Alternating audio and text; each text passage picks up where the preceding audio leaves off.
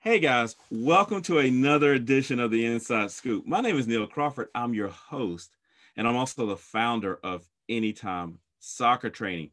If you're just joining us, you know the Inside Scoop is a podcast dedicated to helping parents learn about the soccer pathways that would be available to their child if they lived in another city around the world. And another city around the world is what we're definitely doing today as we are traveling to Italy. And I'm going to introduce a gentleman who is um, a military, uh, active military member. Thank you for your service in the Air Force, who is coming to us by uh, Colombia, where, where he was born, then South Carolina, moved around a lot.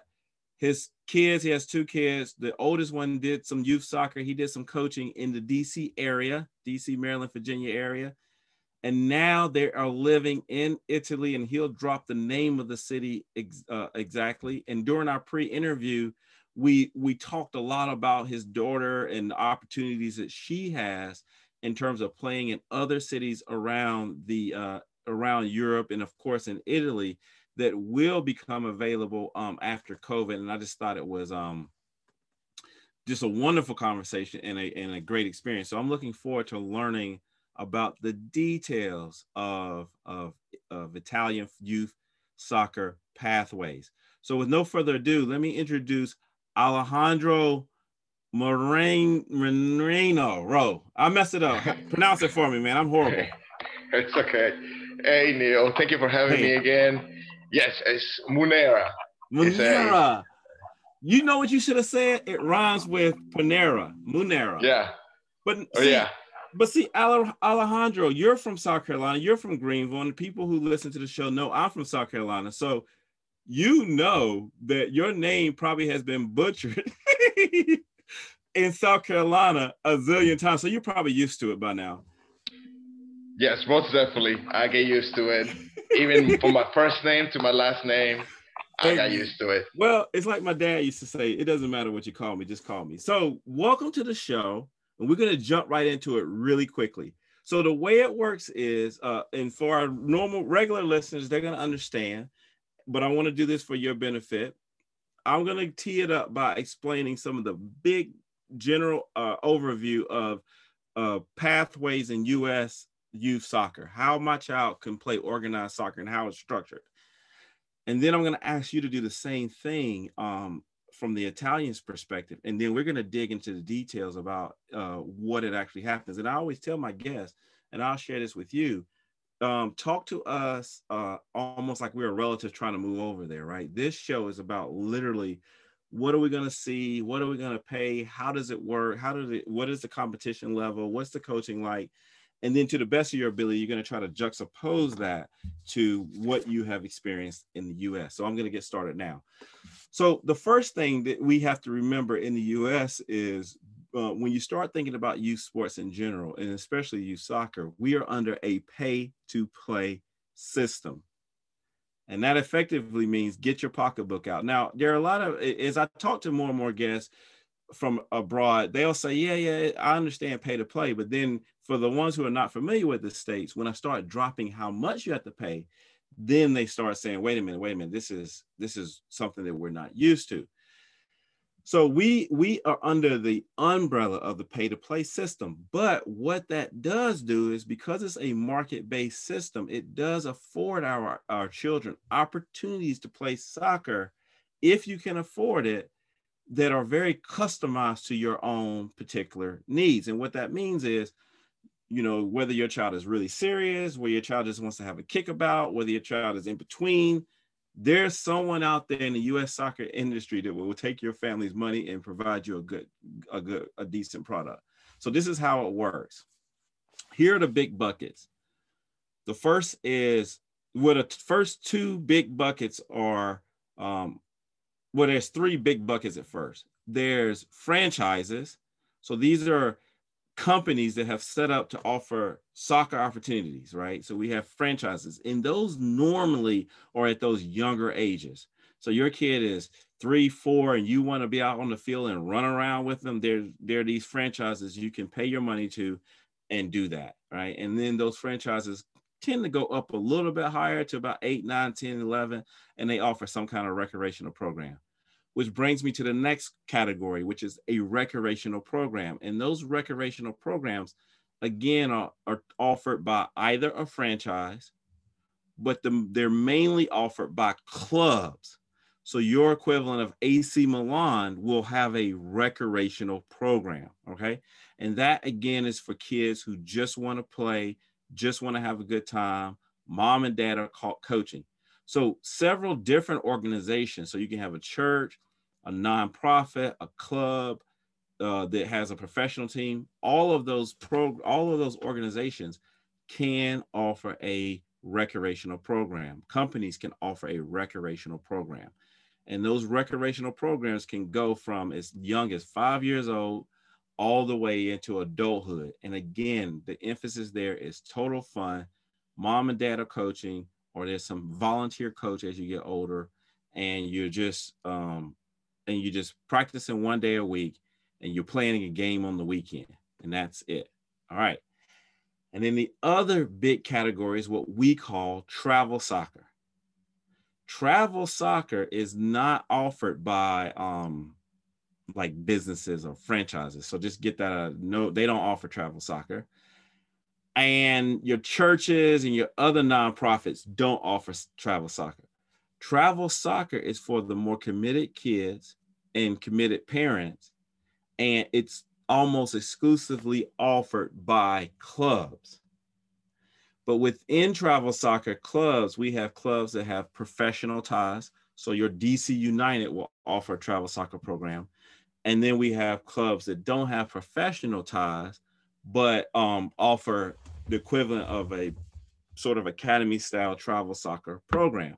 My son is a member of one of those. They don't, they're not attached to their club. His club is not attached to a professional team, but they still offer a, I'll just say professional service for the purposes of this. So that's travel soccer. And in a typical American travel soccer program, you will um, practice three days a week at a minimum and uh, play games on the weekends. And it's normally a 10 month program where the rec could be like an eight week, two eight week uh, programs, one in the fall, one in the spring, and you pay separately. You don't know what team you're going to be on, they just randomly pick. Travel soccer, it's a 10 month program normally, um, and the kids are a little bit more committed. So that's that, those are the that's that's one, those are the one big categories. And then the then another big category or school soccer. Now in America, school soccer, which I'm defining as your public school, your private school, um, offering a soccer program as an extracurricular, it doesn't, in general, doesn't start until the kid is in the seventh grade, which is about, let's see, 12, 13, seventh grade. That's when they offer um, uh, soccer. Now, that's typically not considered as competitive as travel soccer, and the seasons are very short. Um, but yeah, that's and that, and you can play in uh, high school. Uh, sorry, you can play uh, uh, school soccer all the way up to high school. Most of your really, really serious players don't play in the school soccer. They play in the club because it's 10 months season. Okay. Then we have what I would call uh, some other. I'll put this in the other category. We have futsal. We have some official futsal leagues that are coming on board that are part of the National Futsal Associations. We have his we have recreational programs, remember, but they're offered by our Hispanic communities this distinction is important is a quite unique thing in the states especially where i'm at where you have predominantly uh, hispanic clubs or, or i should say communities who say listen we want to have our team we want to create a team for our kids in the neighborhood or our kids and family. We don't want to go through all the red tape that's required to be registered as a uh, official club in the us so we're just going to create a recreational team, but it's almost like a rhino, and, and people in politics know, like Republican in name only. They're recreational in name only because they're serious clubs. They have their own league, but they're still categorized as recreational and they just play all the time. So my son guest plays a lot with a, a local Hispanic club and, and he really enjoys that. And then um yeah, I think if I'm not, I try to go down the list, I try to be categoric, and I think that's it. So to summarize, we have school soccer, club soccer, recreational soccer, and then we have this bucket of others, which is your indoor leagues, your futsal leagues, and then we have predominantly Hispanic leagues that fall under recreational, but they then uh, teams, but they then create their own leagues and they play each other mainly. And put it all in a bow, the club soccer is sanctioned by US soccer, which is our equivalent of FIFA. And US soccer has given the right to a couple of other organizations to also uh, regulate or uh, administer clubs and leagues. And one of those big ones is US Club. So I'm going to summarize it like this. My uh, kid wants to play soccer in America, I pull out the Rolodex based on how serious he is. If he just wants to play for fun, he plays for recreational. If he's serious, he'll play for a club team, and that club team will be registered with US Soccer or US Club. If he he can also play for a local Hispanic club who is considered recreational, but they're very very serious. He can also play indoor or futsal, and all those opportunities are available, and all those opportunities cost some degree of money, and it gets more expensive as you go. And those club programs are year round. Those Hispanic clubs are typically uh, year round. So that's that's that's the avenue of how it works. And then as the child gets older, and this is the final point on this, that that those clubs that offer those travel programs they split into two big programs within that. One is called the academy. So as they get to about u12 u13 that, that club will say okay and i'm glazing over a lot but we're going to have one tryout for the academy team effectively. Even though they all kind of know who the academy players are and that will be that top team and for all practical purposes that academy team is the team that's in the pipeline to become professionals or go to college and play. But where it's different from what I'm understanding is in Europe, that's all that that club has. So M- uh, AC Milan would only have the academy program. Where in the States, it's a split. So, you know, DC United will have the academy program, Atlanta United will have the academy program, but there's all these other um, programs that these clubs offer. Challenge programs which is kind of in between i gl- glanced over that and then they have and and then they have all these teams underneath it. So my my local club here is ncfc we have an academy program but then we have uh in those age groups it could be as many as 10 other teams that are under those and they get you know less talent less talent less talent as you talented as you go. The team right under the academy program will be very competitive to a, another academy. Those are kids who are on the bubble. So they'll be on the second team, and some of them will move up, and some of the academy players will move down, and that kind of thing. So when you get to the academy level, some of the MLS clubs, you don't have to pay anymore. If you make that academy team and you're in an MLS club, many of them you do not pay but there are a lot of clubs who offer the academy type program. And even though you're on that academy st- team you still pay to play. And so that's that's a summary. And then you let me know if you have any questions.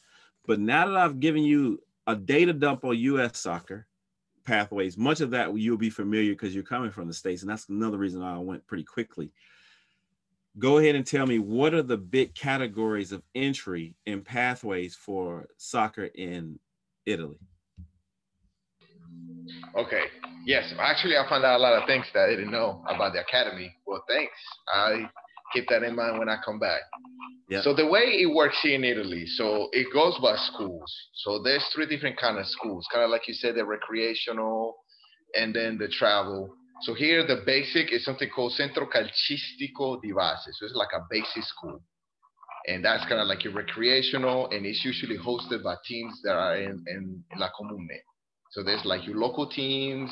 Here in Italy, it's divided by like little towns with little churches. So they have a little church, and they will have uh, uh, un campo, like a pitch of soccer. All right.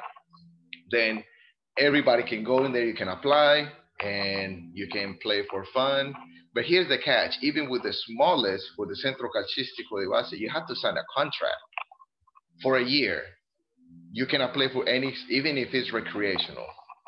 You're playing for this team unless you crossed out that that contract. You cannot leave the club.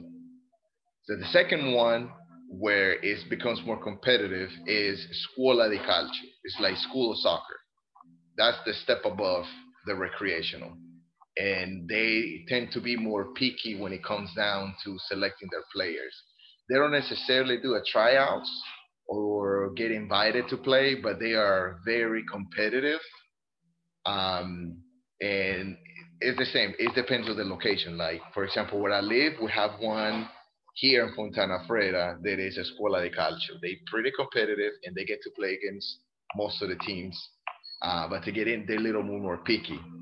Now, like you say, like the uh, the travel. Like if you wanna like be serious about it, you gotta find a club that has Scuola Calcio Elite, like elite soccer school. And that's when usually those are affiliated, like you said, to AC Milan, or for example, like my daughter plays for Pordenone Calcio, which is then Serie B. They consider it to be a professional uh, club. So they are very competitive to get into for example, you have to try out or get invited to get in there. Usually, the practice, like you say, travel is two or three times a, a week. Once you in the club like this, Scuola Elite de Calcio, you if you're eight years old, a boy, eight years old, not for girls, for eight years, you practice four times a week and play games on a Saturday, and sometimes you play tournaments on a Sunday, depending, especially in the spring. The spring is where most of the tournaments happen. Now, I ask the same question because sometimes when we play against some teams, you can tell the level is very different. So in like they call it here Lagara, like the the regular Saturday Sunday league, you just play by like the province. So if you live in Puerto Pordenone province, you play with everybody that is in there. So it might be in this province, there's only four teams that are elite. Everybody else is in between the second or the third. So you play against them. So sometimes you play against some teams and like, oh wow, we really above them. Or if you play with, with some other teams, they're like more equal quality, then you can tell they probably are Scuola di Calcio or they for Scuola Calcio Elite. It depends. Now, in other regions, for example, like the Lombardy where Milan is located, they probably have way more elite soccer teams. So once in the spring, all the Scuola de Calcio elite teams, they play a tournament, but you have to go kind of like a stateside, like the region. For example, here we live in a province, Pordenone, and then if you go to the next one, it's Udine, where Udinese is. I don't know if you're familiar with Serie A, and they have a lot of them. So once a year, they play just elite. So you play it against Pordenone, Udine, Tavagnacco, and eh, even if you go outside, you play against AC Milan they get invited. Um, but that's the three categories, and it depends. For example, we live in a town, and the town that we have is the local team is Scuola de Calcio, the second level. They don't have a lot of girls, so we went to Pordenone because they have a girl program in there. But to get in there is because they're trying to build a program for the females. It wasn't as competitive as if I was trying to bring somebody from base. They have a boy that is the same age as my daughter, he had to get scouted, he had to get selected, he had to get a tryout. And what I'm saying, these kids are competitive. They're very competitive. I mean, they practice four times a week, two hours, and they very technical when it comes down to practice here.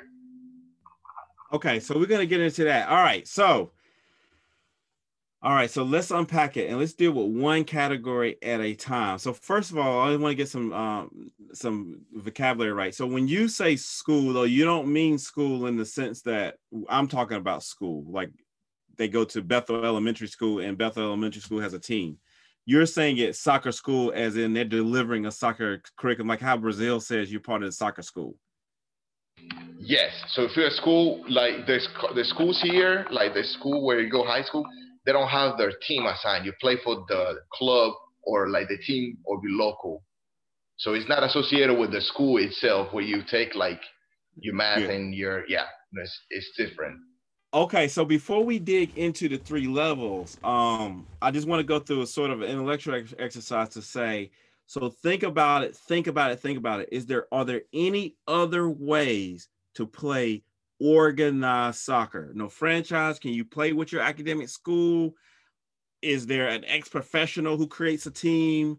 Or is there any other way that a kid can give somebody money or not and play organized soccer other than those three pathways?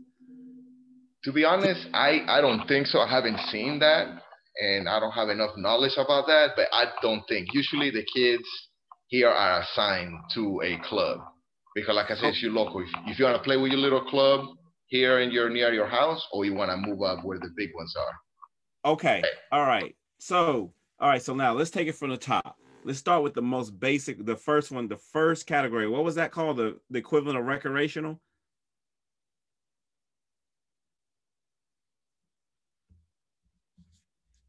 You're on mute. Okay. Okay, the first one is Centro Calcistico di Base. So it's like the basic soccer school.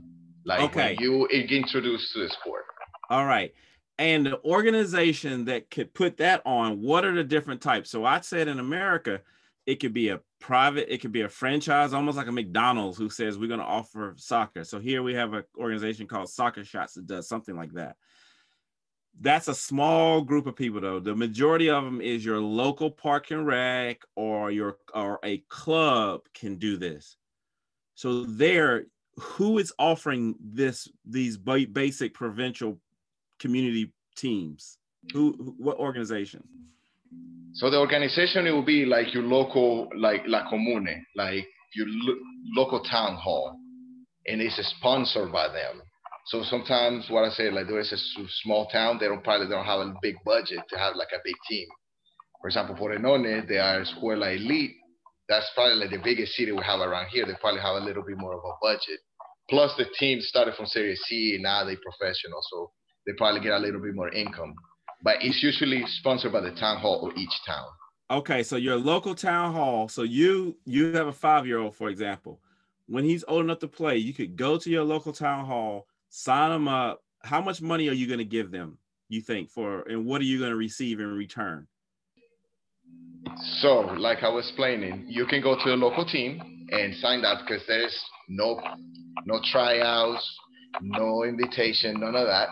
So you go and usually for the whole year it's about 300, depending. If it's Primi Calci, like the youngest, like five years old, uh, no, Piccoli di Amici is like the smallest one they about like 250 or 250 euros and you play for the whole year. They give you uniforms they give you everything. Okay. Then, yeah. and then how many days a week will you will your ch- child practice? And we could go to we could skip to like an eight year old but i don't want to go much older than that. How much how many days a week will they practice? And remember in america if i sign them up for a rec I'm gonna give them about 110, 115 dollars a se- a season. It's two seasons, so it's about the same amount of money, but it's gonna be a lot less soccer. I'm coaching, and we practice once a week, and we have a game on the weekend. So how do you compare that? So it, it will be twice, twice a week, and you play your games on a Saturday. Uh, the difference, like like you say, like in the United States, you pay per season, you pay for the year. And one of the bigger kickers that I have here, you have to sign a contract. Like you cannot you just, oh, yeah, I just don't want to play in this club and I'm just going to leave you sign a contract. When my daughter came here, I didn't speak Italian very well. They signed a contract. And I was like, why she signed a contract? She's nine or 10. And that was the first thing. yeah. That caught my attention. Yeah. So, okay. So, all right.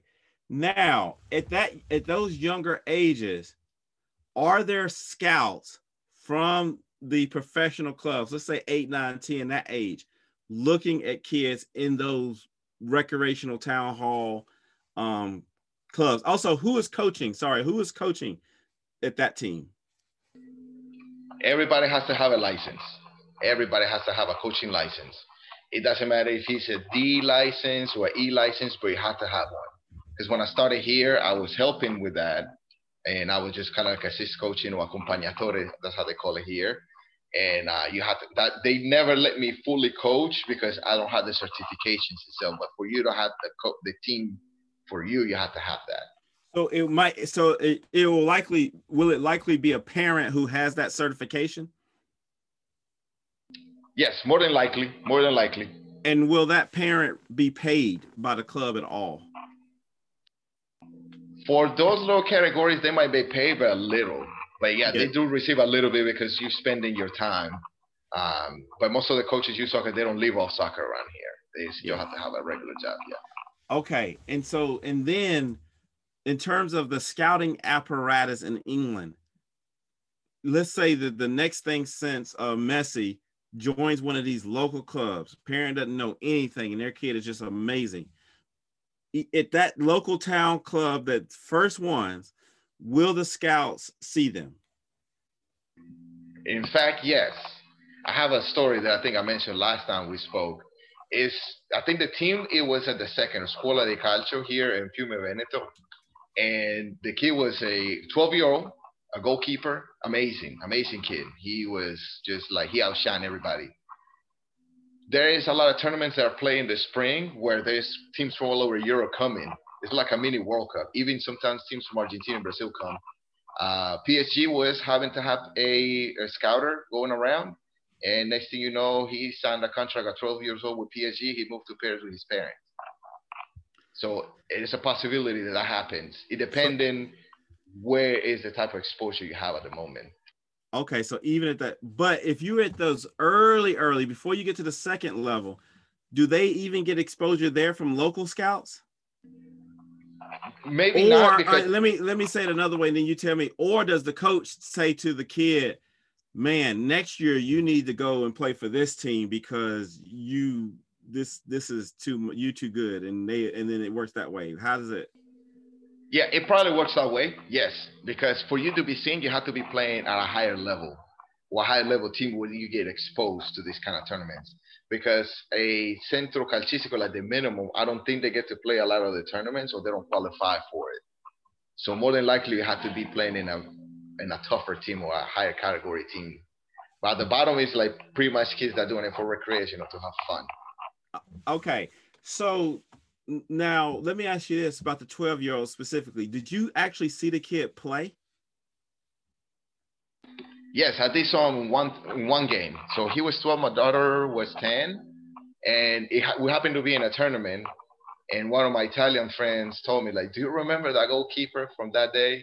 He's like, "Well, he's part of the PSG youth youth club right now, and I was like, what is going on? So, to the best of your ability, and talking to someone, and you're from Colombia, so you you're gonna have seen a lot more soccer than me, way more.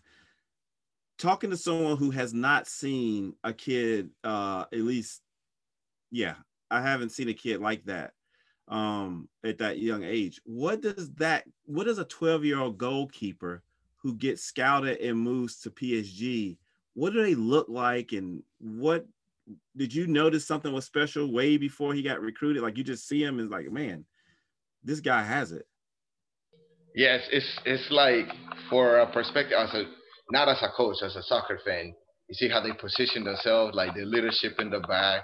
He wasn't afraid to die for the ball. Usually, like with the kids, sometimes they're afraid to do certain things. This kid was flying from pole to pole, and, and, he was organized. And he was organizing the back line just every, he was just running the show and then like it was hard to score on them because of this kid was there. It was it was it was something unique yeah. But then again the level here is you see a lot of kids that are very tactical but the goalkeeper brought my attention but it would just happen to my friends like remember that goalkeeper? Well he's gone. I was like oh wow. Wow that's that is amazing because i tell people often you know, I grew up playing American sports and I grew up playing basketball, football, and this kind of thing, baseball. And these sports are so um, physically dominant that you you can't tell obviously if a kid is going to become a professional. That's obviously a very small group of people, but you can tell pretty quickly if they have the physical attributes, or better yet, they don't have the physical attributes. So, you know, I joke. I was on another show. I said, uh, you know, I saw Jerry Stackhouse, which is he's retired now. He was a famous basketball player. I saw him in high school. I saw a few other guys that went to North Carolina, like Jeff McInnis. A few other guys in. I saw Rasheed Wallace uh, in high school. And if you see these guys in high school against normal other kids, you know immediately that if they don't go to the NBA, it solely will because they didn't apply themselves. It will not be because of physical attributes because they are literally men against boys, right? But soccer it doesn't work that way, right? You see Iniesta, I'm using him as an example because he's someone we all are familiar with. I mean, what is this? This guy, you don't know if he's going to be anything, right? So, can you imagine him be earlier, like a Jesse Lingard? It's so different uh, in soccer compared to um, American sports. If you have a if you have a high school kid throwing an 88 mile an hour fastball, you know what I'm saying? I can work with you, right? I can I can I can work with you. You you throwing 88 miles an hour now, I can work with you. But soccer just doesn't work that way. So that's just an interesting story I, I find. Okay. So we got that. So now we go to the next league. And is that the, not league? Uh, oh, I do have one more question. Sorry. So the league for the smallest ones is that sort is that is that set up by the towns or does that fall under the Italian FIFA? Oh, not, I'm sorry, the Italian FA. I said FIFA. I'm thinking about my boys. Italian FA. And let me tell you why I say that. In America, when you play recreational, you do not fall under US soccer in that regard. You're almost like off the grid. So that's why the Hispanic clubs, they can create their recreational teams, they get their insurance, but they're really just a nonprofit who is just playing soccer. It's not until you become part of one of these travel clubs that you become that you get on US soccer, US club soccer's radar screen. So the equivalent of the Italian FA are those small that that first entry point clubs are they on their radar screens or not? Yes, yes they are. Yes they are because the first team that my daughter played was I think was at the lower level. We didn't know nobody and for her to play they fall under the the Italian I say like federation is CONI. Don't ask me what it stands for, but it's CONI. Yeah. And that's why I had to sign the contract. So for her to start any any player here on base that wants to start playing right away, they have to wait a period about a month. So that way all the information goes to Rome and you get certified as a UEFA player. So in order for you to play, you had to receive that. So like let's say I was helping somebody get into the club where my daughter plays, another female, they had to wait a little longer because there was a delay due to COVID to receive La Tessera. La Tessera is like a like a credential that you can play in Italy. So you are registered as a UEFA player, regardless if you play in the small or in the big league. Okay, all right. So because here our clubs register you with with one of the governing body, U.S. Soccer or U.S. Club, and you get a call, a player card that's issued almost like they're insurance companies because that's really what they're. They're like a clearinghouse. You get a player card that's issued to you on behalf of those governing bodies. All right, got it.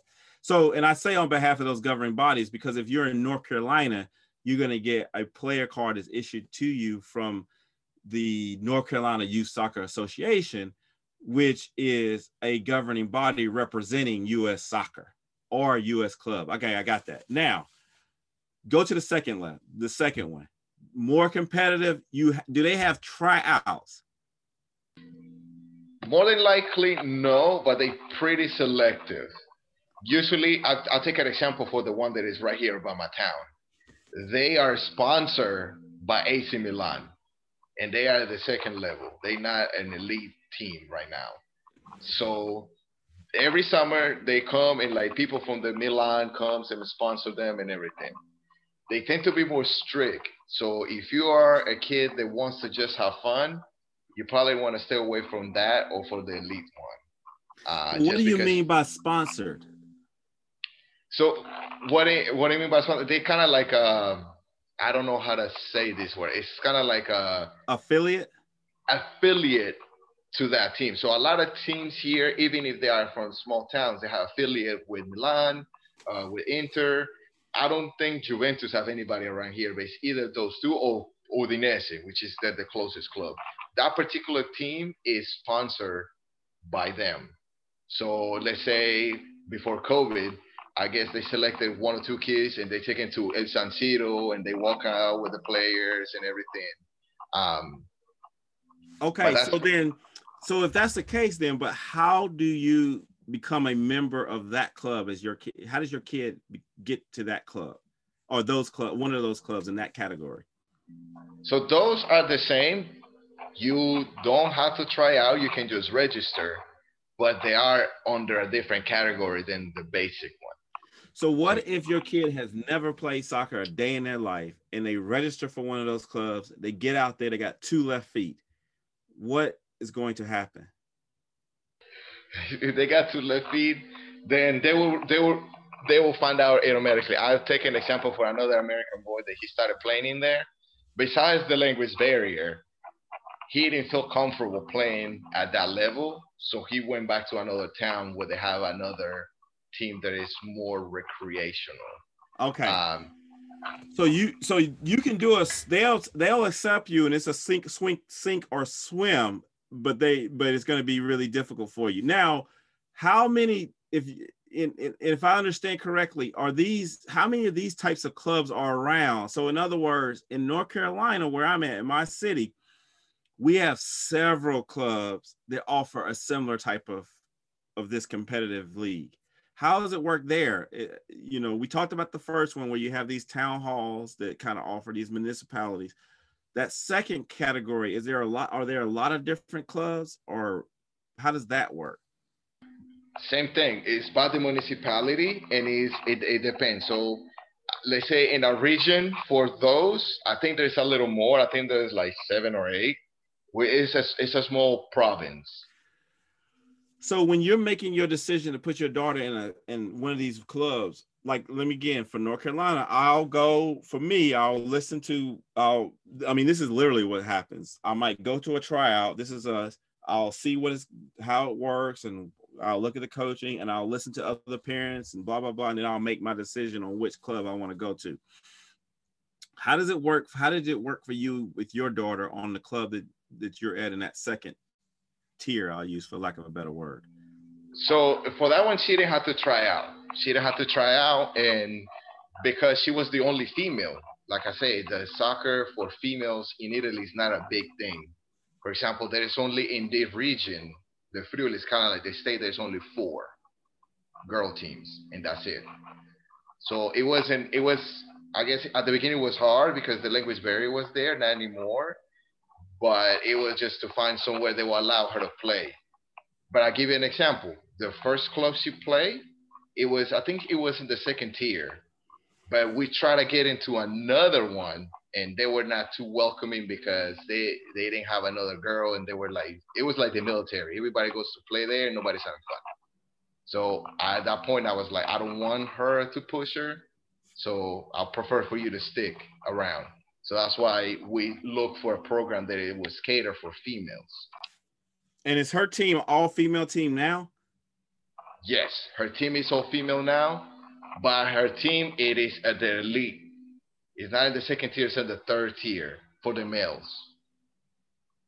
Okay, so now we go into the next one. So before we go to that next tier, the leagues who organizes the actual leagues that they play in? And you can flip back back and forth between girl and boy programs because i know the girl programs are not as mature yet but who organized the leagues? And again i'll i'll punt to us my son's club plays in a league that was created by a group. So in the states a group of people it can be other clubs or it can be a nonprofit it can be an organization can say we're going to create a league and we're going to invite these clubs to be part of the league.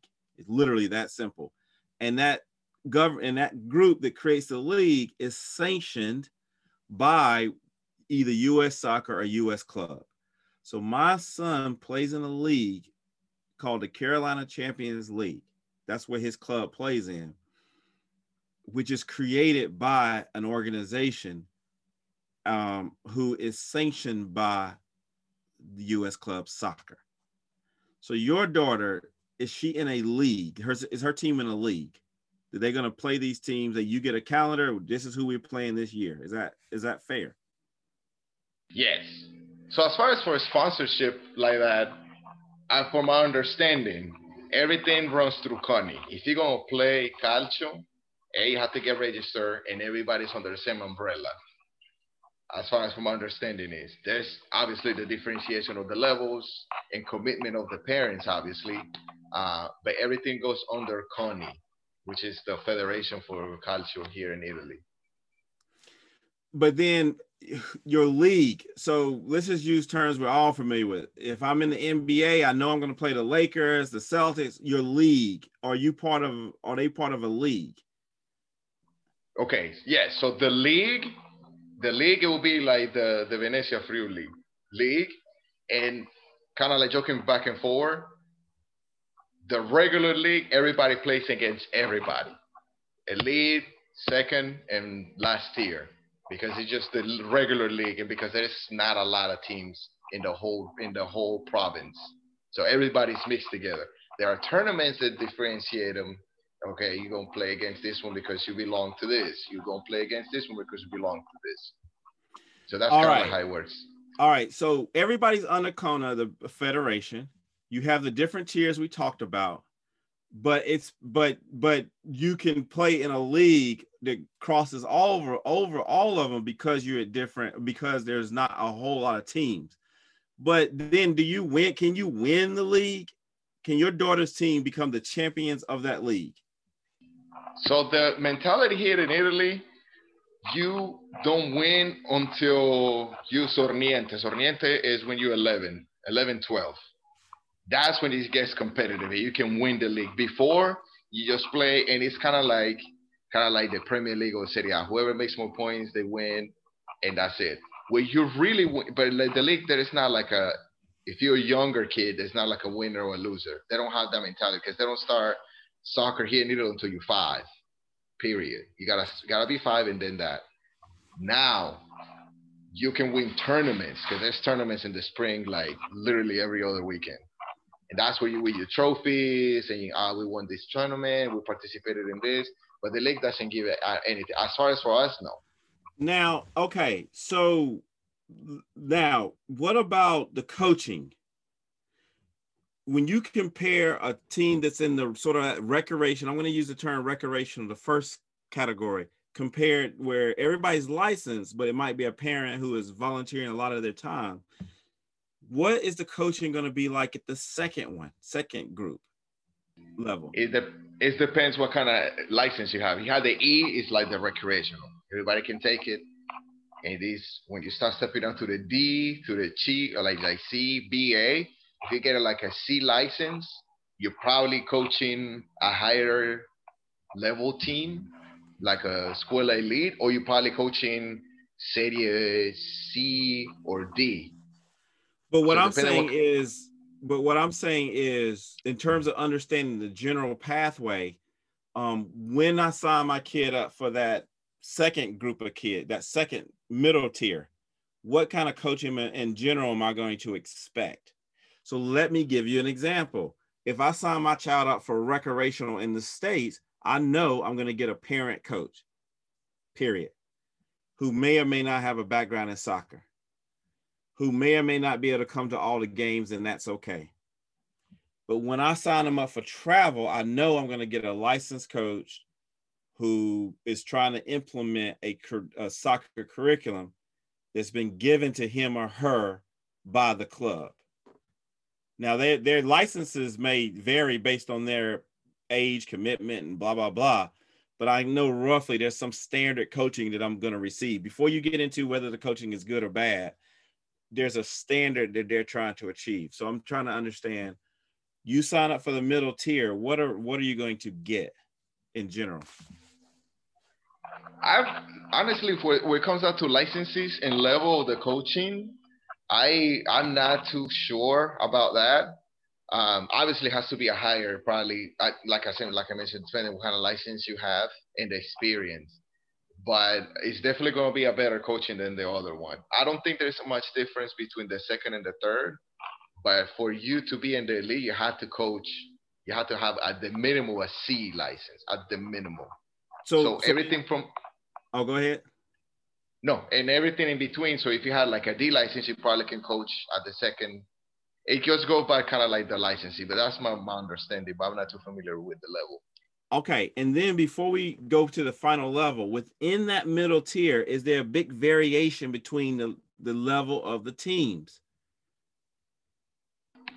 In between, like the the middle tier and the second, or in between? No, in between the middle other. tier. Yeah, because in in America, you know, two we can say, you know, we all play travel soccer, but it can be vastly different skill levels within the travel soccer category.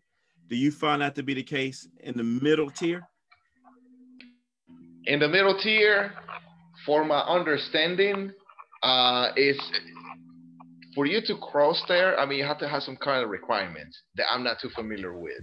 So I think the teams could be pretty equally, but then again, this tier is broader than the one on top. So it can be a vast majority where you have a really good B teams and there's other ones that are okay depending where you're located at. Okay.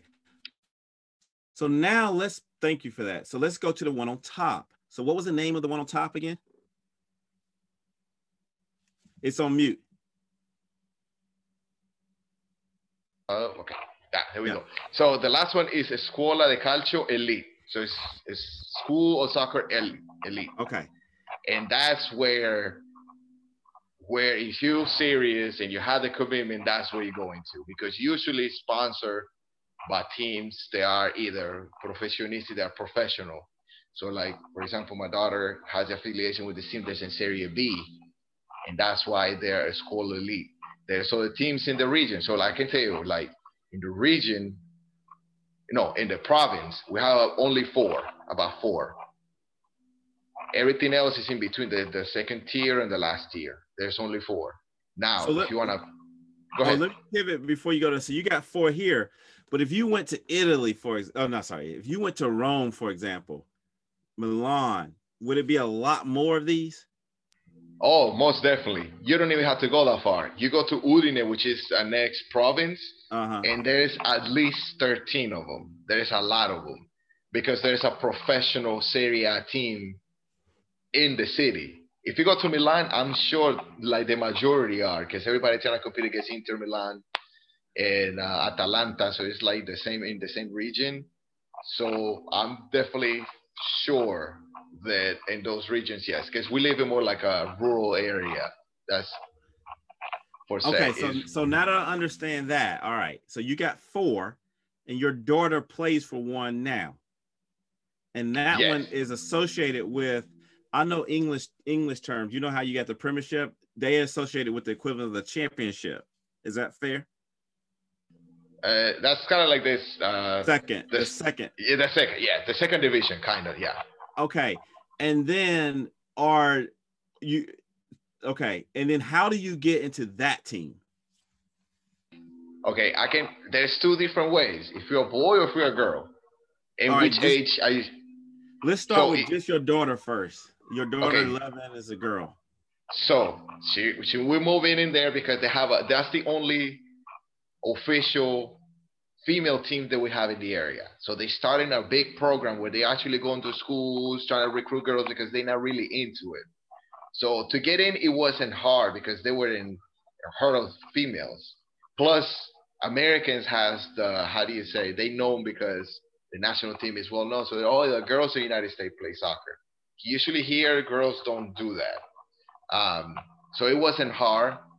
Uh, I remember the first season there was not enough girls, so it was let's say half of the team were experienced, and the other half were introduced to the. So it was a big mixture. The thing is, you playing against really competitive teams that are all boys.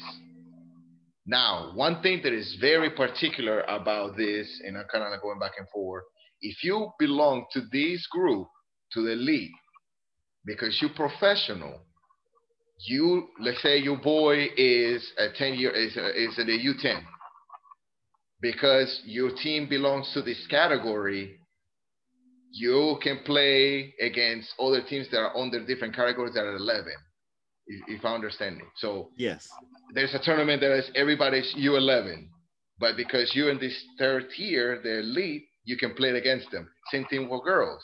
So we play with boys that are one year younger than them because since they are in an upper tier, they get to play against the second and the final one.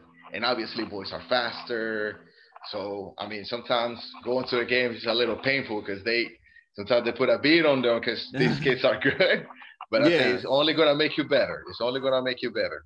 Exactly. Now, so let's talk about the boys. How does the how do the boys get into one of these four teams? Let's start with these four teams first. Okay, I'll give you an example. My son, he just recently turns four, the 17. I mean five. So we yep. were super excited to get him in and the putting on it with my daughter. COVID ruined it, so he cannot play. So if you start him from the beginning, when he's five, in Piccoli Amici, then you just have to register because they little. They're not looking at competition. A five year old, you're not gonna put a try on a five year old. The, the concentration span for them is like two minutes, and then they ready to do something else. So if you start them early, you can get them even to until they're like seven.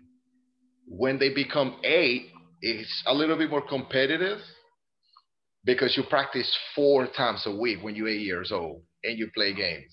So it's up, up to like what's the commitment you want. I don't think they give you too much problem. But for example, I try to uh, get uh, an American guy who has a son. They've been playing travel in the United States. He was trying to get in.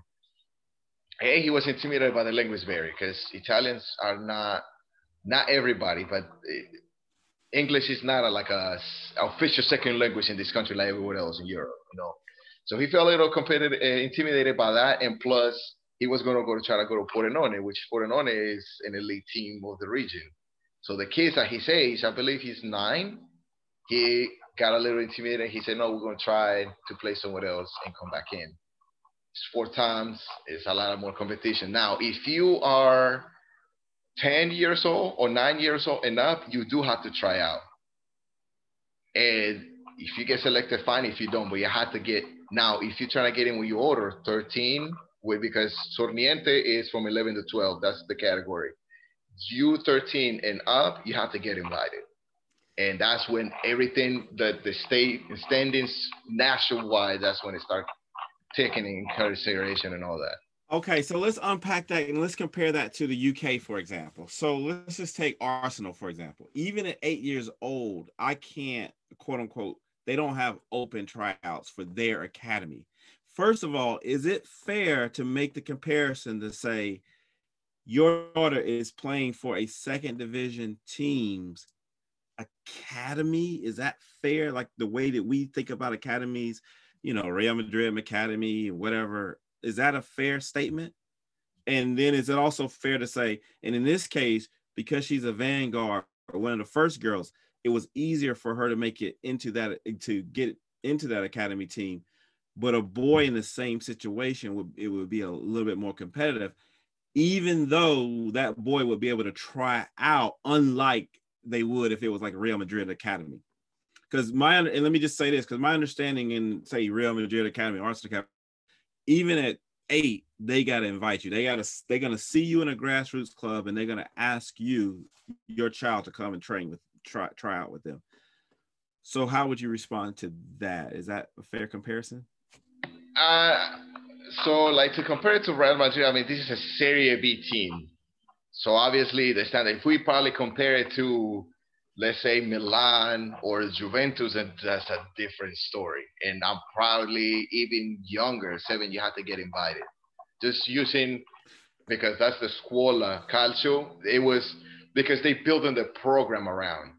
Um, so probably I would say it was it wasn't challenging. I say because she didn't have to try out. They needed players, and she got in there. Now the exposure she's about to have is is good.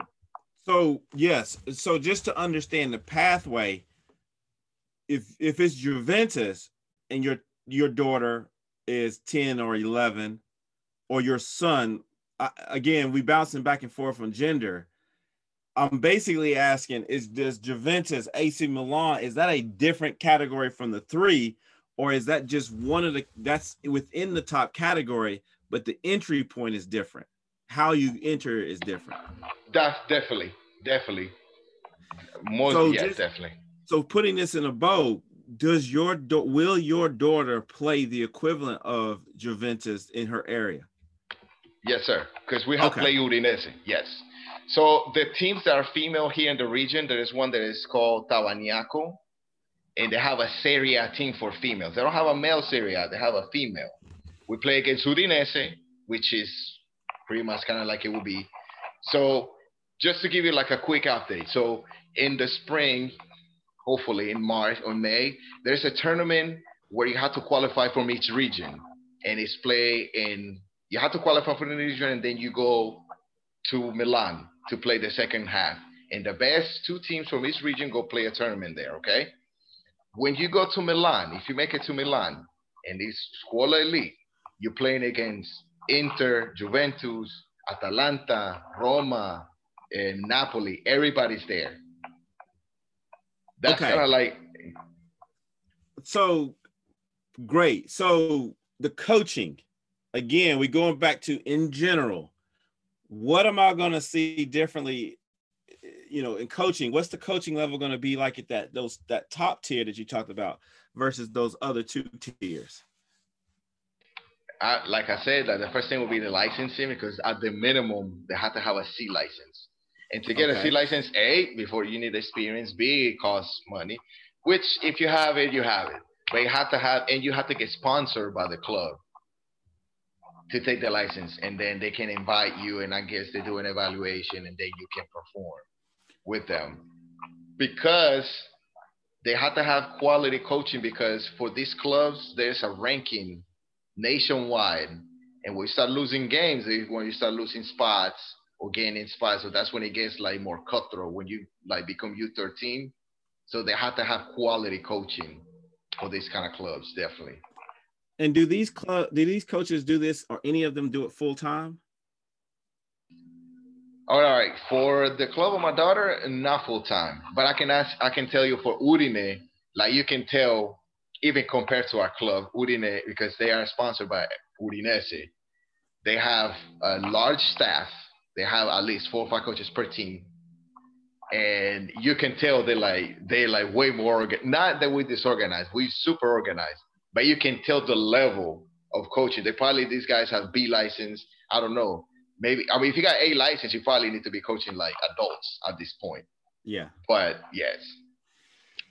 Okay, so to put this in a bow, your daughter plays in the same category as the equivalent of uh, Juventus, and I don't know all these other names.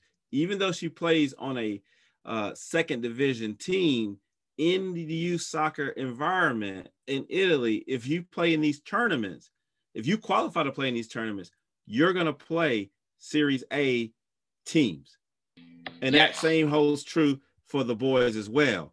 Now, the entry point to get into that can be a combination of invitation and tryout, and it depends on gender, obviously, and in the situation that the club is in and how, how much they need you.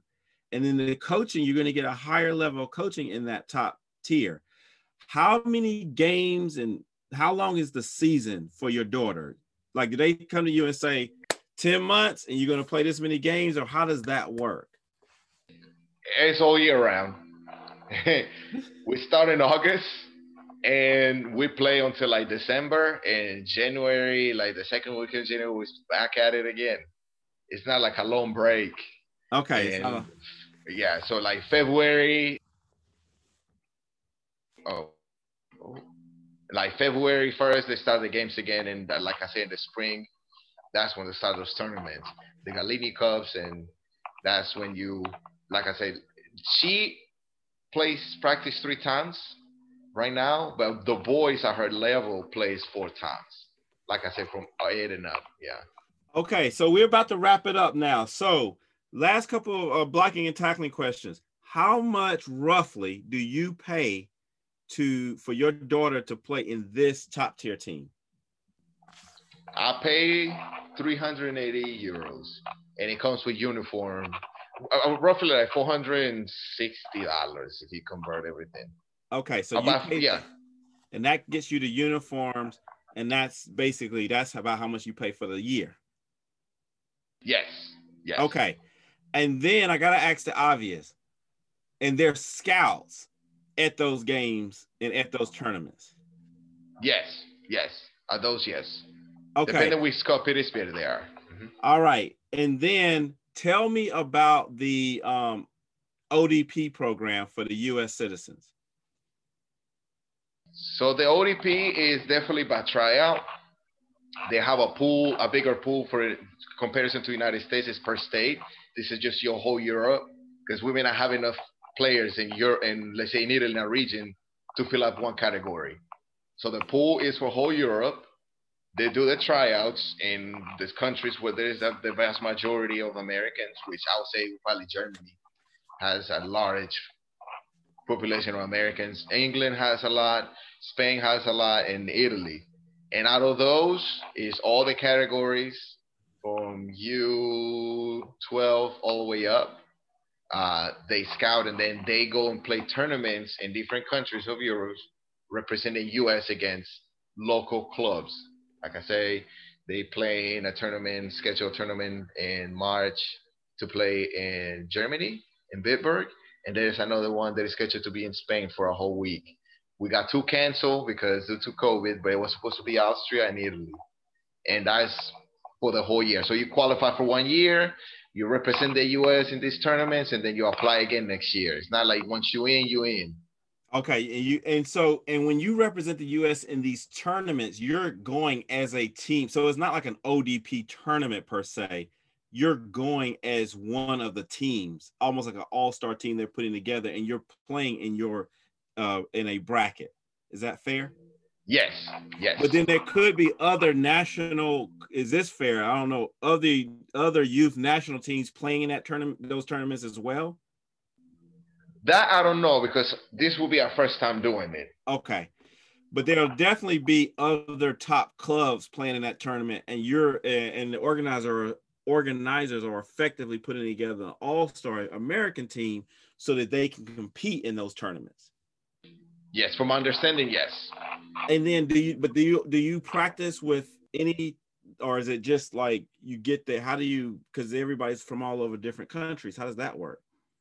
So for the tournaments, from understanding, they usually are like a long weekend. So they're trying to put it like on a four-day weekend. So you arrive a Friday, you practice that Friday and Saturday, and you play the whole day on Sunday.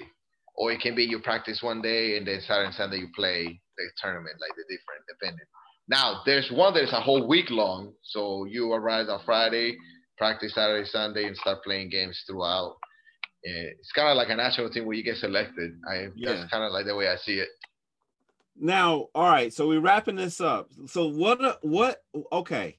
So let's assume for the sake of argument, I always ask this question that you feel like your son or daughter is good enough or you want them to be good enough to play for a um, Serie A team, okay, and they don't make it or they're not recruited, okay. In the states, when that happens, here is what we can do. Here are the resources we have available, options, I should say, options we have available for us. One, we can sign them up for another club that offers high level training but maybe it's a smaller club and in the hope that they're going to get good enough to then try out for the team. So let's say if I was in Atlanta, let's use terms that we're familiar with. If I were in Atlanta and my child did not was recruited by Atlanta United and didn't make it, or has not been recruited by Atlanta United, but I think you know they have a desire to do that, I could sign them up for a local club that offers quality training in the hope that they will eventually get spotted by Atlanta United. That's one option. Another option, and they're not mutually exclusive, you can do all the above, is I can get them private training. I can pay someone to train my child.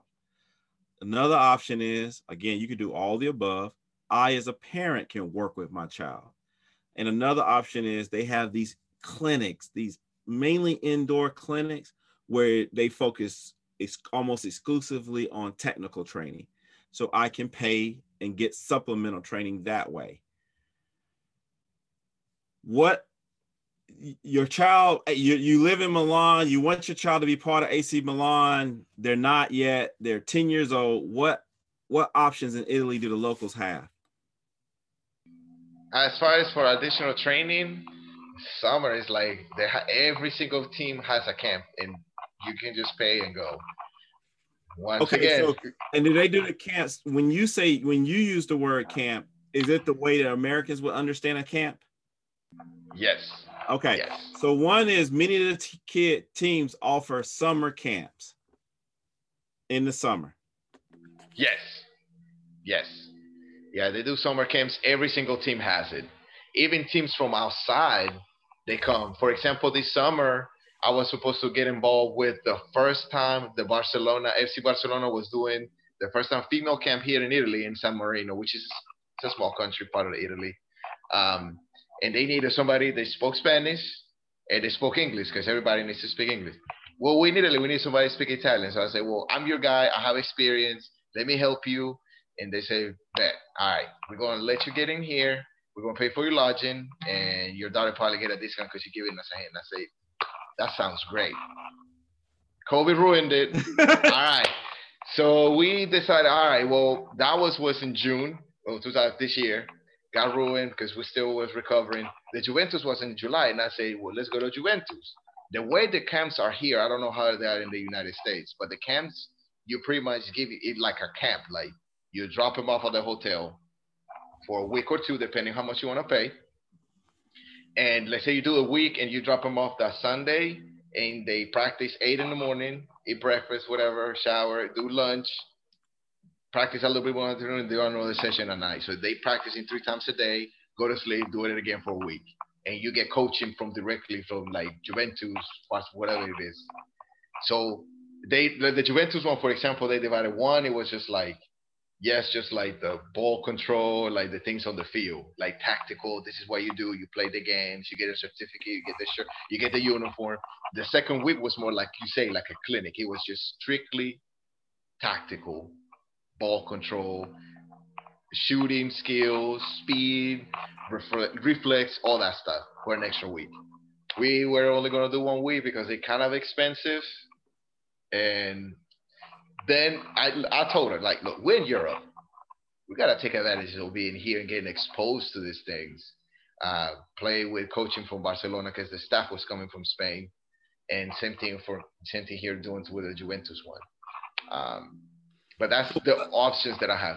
What about clinics? Are there people who say, come here on Tuesdays, every Tuesday, we're doing this clinic? So the the clinic, the, uh, each club has like a different session. So for example, I give for goalkeeper. So let's say you're in a mid-tier team and you practice twice a week. So Tuesdays and, and Thursdays you practice with the, everybody in the team. But Mondays is goalkeeper training for most of the clubs that I have seen, that's what they do. They can probably do, but it's after the club. It's up Another, the club. It's up to the club. Another thing, like I was telling you, like that team that is sponsored by the AC Milan, they do the AC Milan camp here, but it's not necessarily like the one you do in Milan. It's more like a clinic, and it's for I think a week or a little bit less than a week, and you can find stuff like that around the summer okay so culturally so now we're to switch to this because we're wrapping it up culturally you know how american you know how american parents are in general when it comes to kids who play competitive we can be quite involved. It's not uncommon for american parents to work with their child in the backyard. It's not it's not that most of them do because they don't but it's not uncommon. If you see an american parent working with their cat kid that's not like crazy. When you start thinking about the Italian locals from what you have seen, what is their disposition to competitive soccer? Let's deal with the boys first, then we'll go to the girls. Uh, and let me give you another example. Like my parents, they would not have cared much either way. You, you know, they they they were very devoted. They took us to the games, they cheered on, but they didn't really care about the details like what league you're going to be in, what team. They just thought about it as, oh, you're to play in a local team, you're to have fun. That's what kind of what you do. So I'm just trying to understand culturally the Italian parent mentality from what you have seen. how involved are they in the in the in the um progression, the development, the soccer opportunities of their children? Okay, so I'm gonna start with okay. The involvement of the parents, they pretty involved. I don't think they are over the top like the Americans. I would say that. Uh, but then again, you you can see like the parents they have kids in like competitive leagues and everything. They get really involved. Um, I remember sometimes seeing like they bring in like their like like the flags and they really loud and they take it's usually really quiet, but they not like over the top like that. Another different thing is like if your kid, for example, you play with your dad outside and everything, and maybe in some cities of the United States you see it. Like me, I grew up in Colombia, and if you wanna like get better at something, just go outside with your friends, put two rocks or two shoes, and start kicking the ball in the neighborhood. You see that here as well because it's not something that that you do just for competitiveness. It's something that everybody enjoys and loves to do. Here, you go to a little park. There's always a kid kicking the ball or doing something like that, or you get a group of kids that are kicking the ball here and there. Yes, so that's kind of like how they do it. Okay, so if you had a room of hundred Italian uh, parents and you ask them, raise your hand if you specifically go out and train your child, how many of them are going to raise it? So in the States, I think the answer would be if someone asked me that, I would say um, five or 10. Five or 10 parents would say, yeah, I go out and I train my kid. And that's and that's being generous. It may be less than that. And then another 10 or 15, if they're in a competitive or even 30, will say, I pay someone to do that. So what a if I ask 100 kid, uh, 100 parents in Italy who have their kids in a competitive program, how many of you guys go out and train your kids? What? How many are going to say? What are they going to say? Um, that's a tough. That's a tough one because I have experienced both. But the difference is usually the parents here they play too.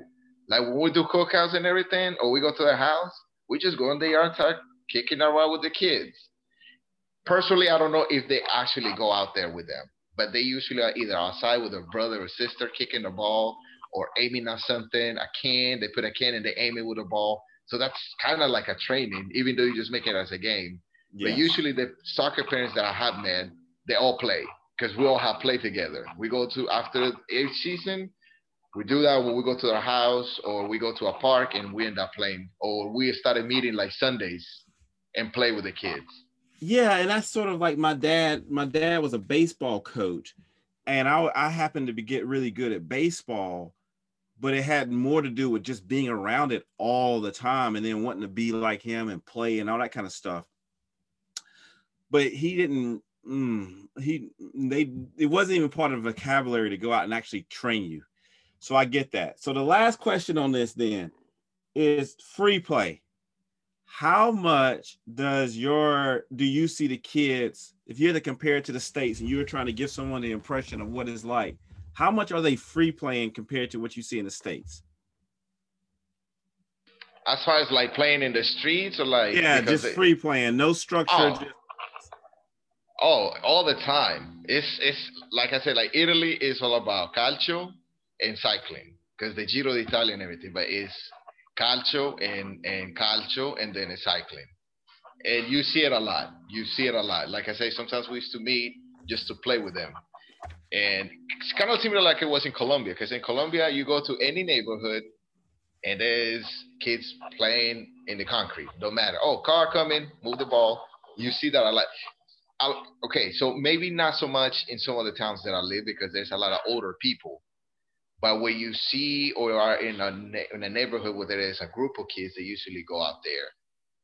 Like for example, mine is a majority are older, so you don't really see that many kids.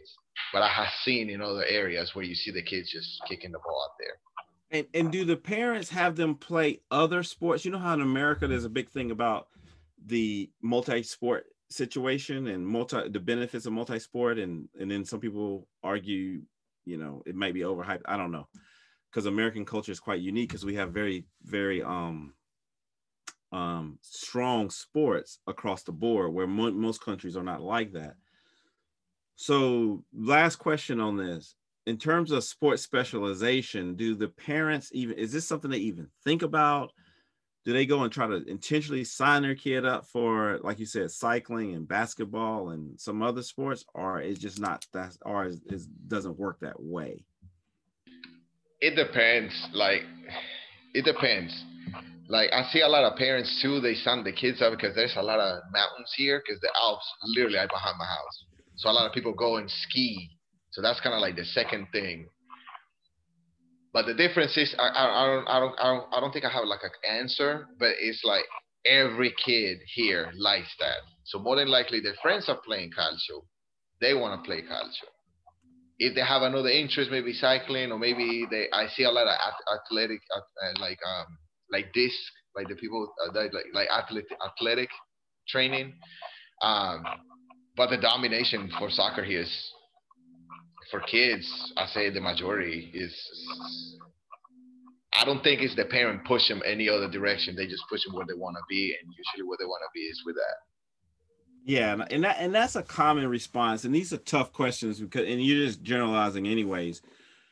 And we're gonna wrap this up. Hey guys, you've been listening to the Inside Scoop. I'm your host Neil Crawford. I'm also the founder of Anytime Soccer Training, and I've been talking to Alejandro Munura no, oh, God, I keep messing it up. Hold on, don't.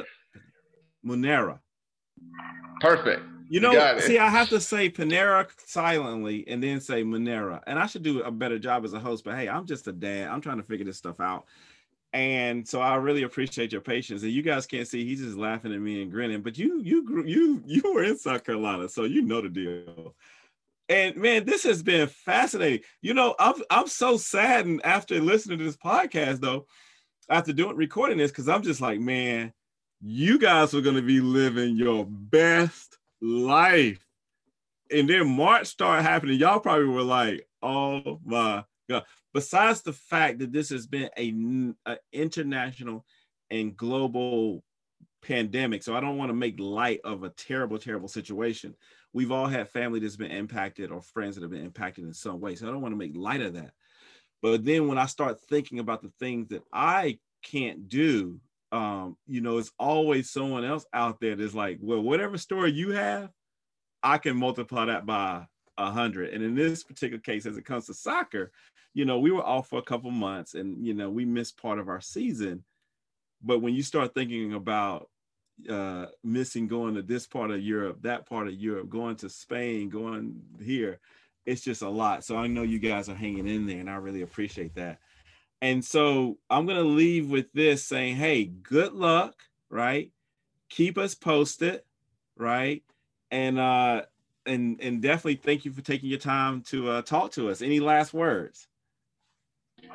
Thank you for having me. Uh, it's been a pleasure. I actually learned a lot about U.S. soccer, even though I knew everything a little bit about it. Now I have a, like a broader idea when I come back and everything.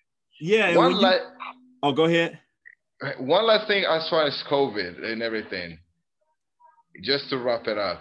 Only clubs that are affiliated with a professional or upper league, like affiliated to a professional team, can practice. So right now, my daughter is about to go to practice in about in a few minutes. Oh, okay. only teams that are affiliated from U12 and up can practice because they're affiliated to a professional team. Everybody else right now is closed. Wow. Okay. All right. Well, thanks for that. And I know you got to run off. And uh, man, I appreciate it. And when you come to the States, we'll do another interview where you can compare your experience after a year living in the States to what you experienced in Italy. You got to be nice to us dumb Americans. But with that being said, Hey, Alejandro, thank you. And let's stay in touch on the Facebook group as well. This has been Neil Crawford with Inside Scoop. Thanks for listening. Um, and, uh, and let's get better together. Thank you for having me. All right. Take care. Okay. Take care.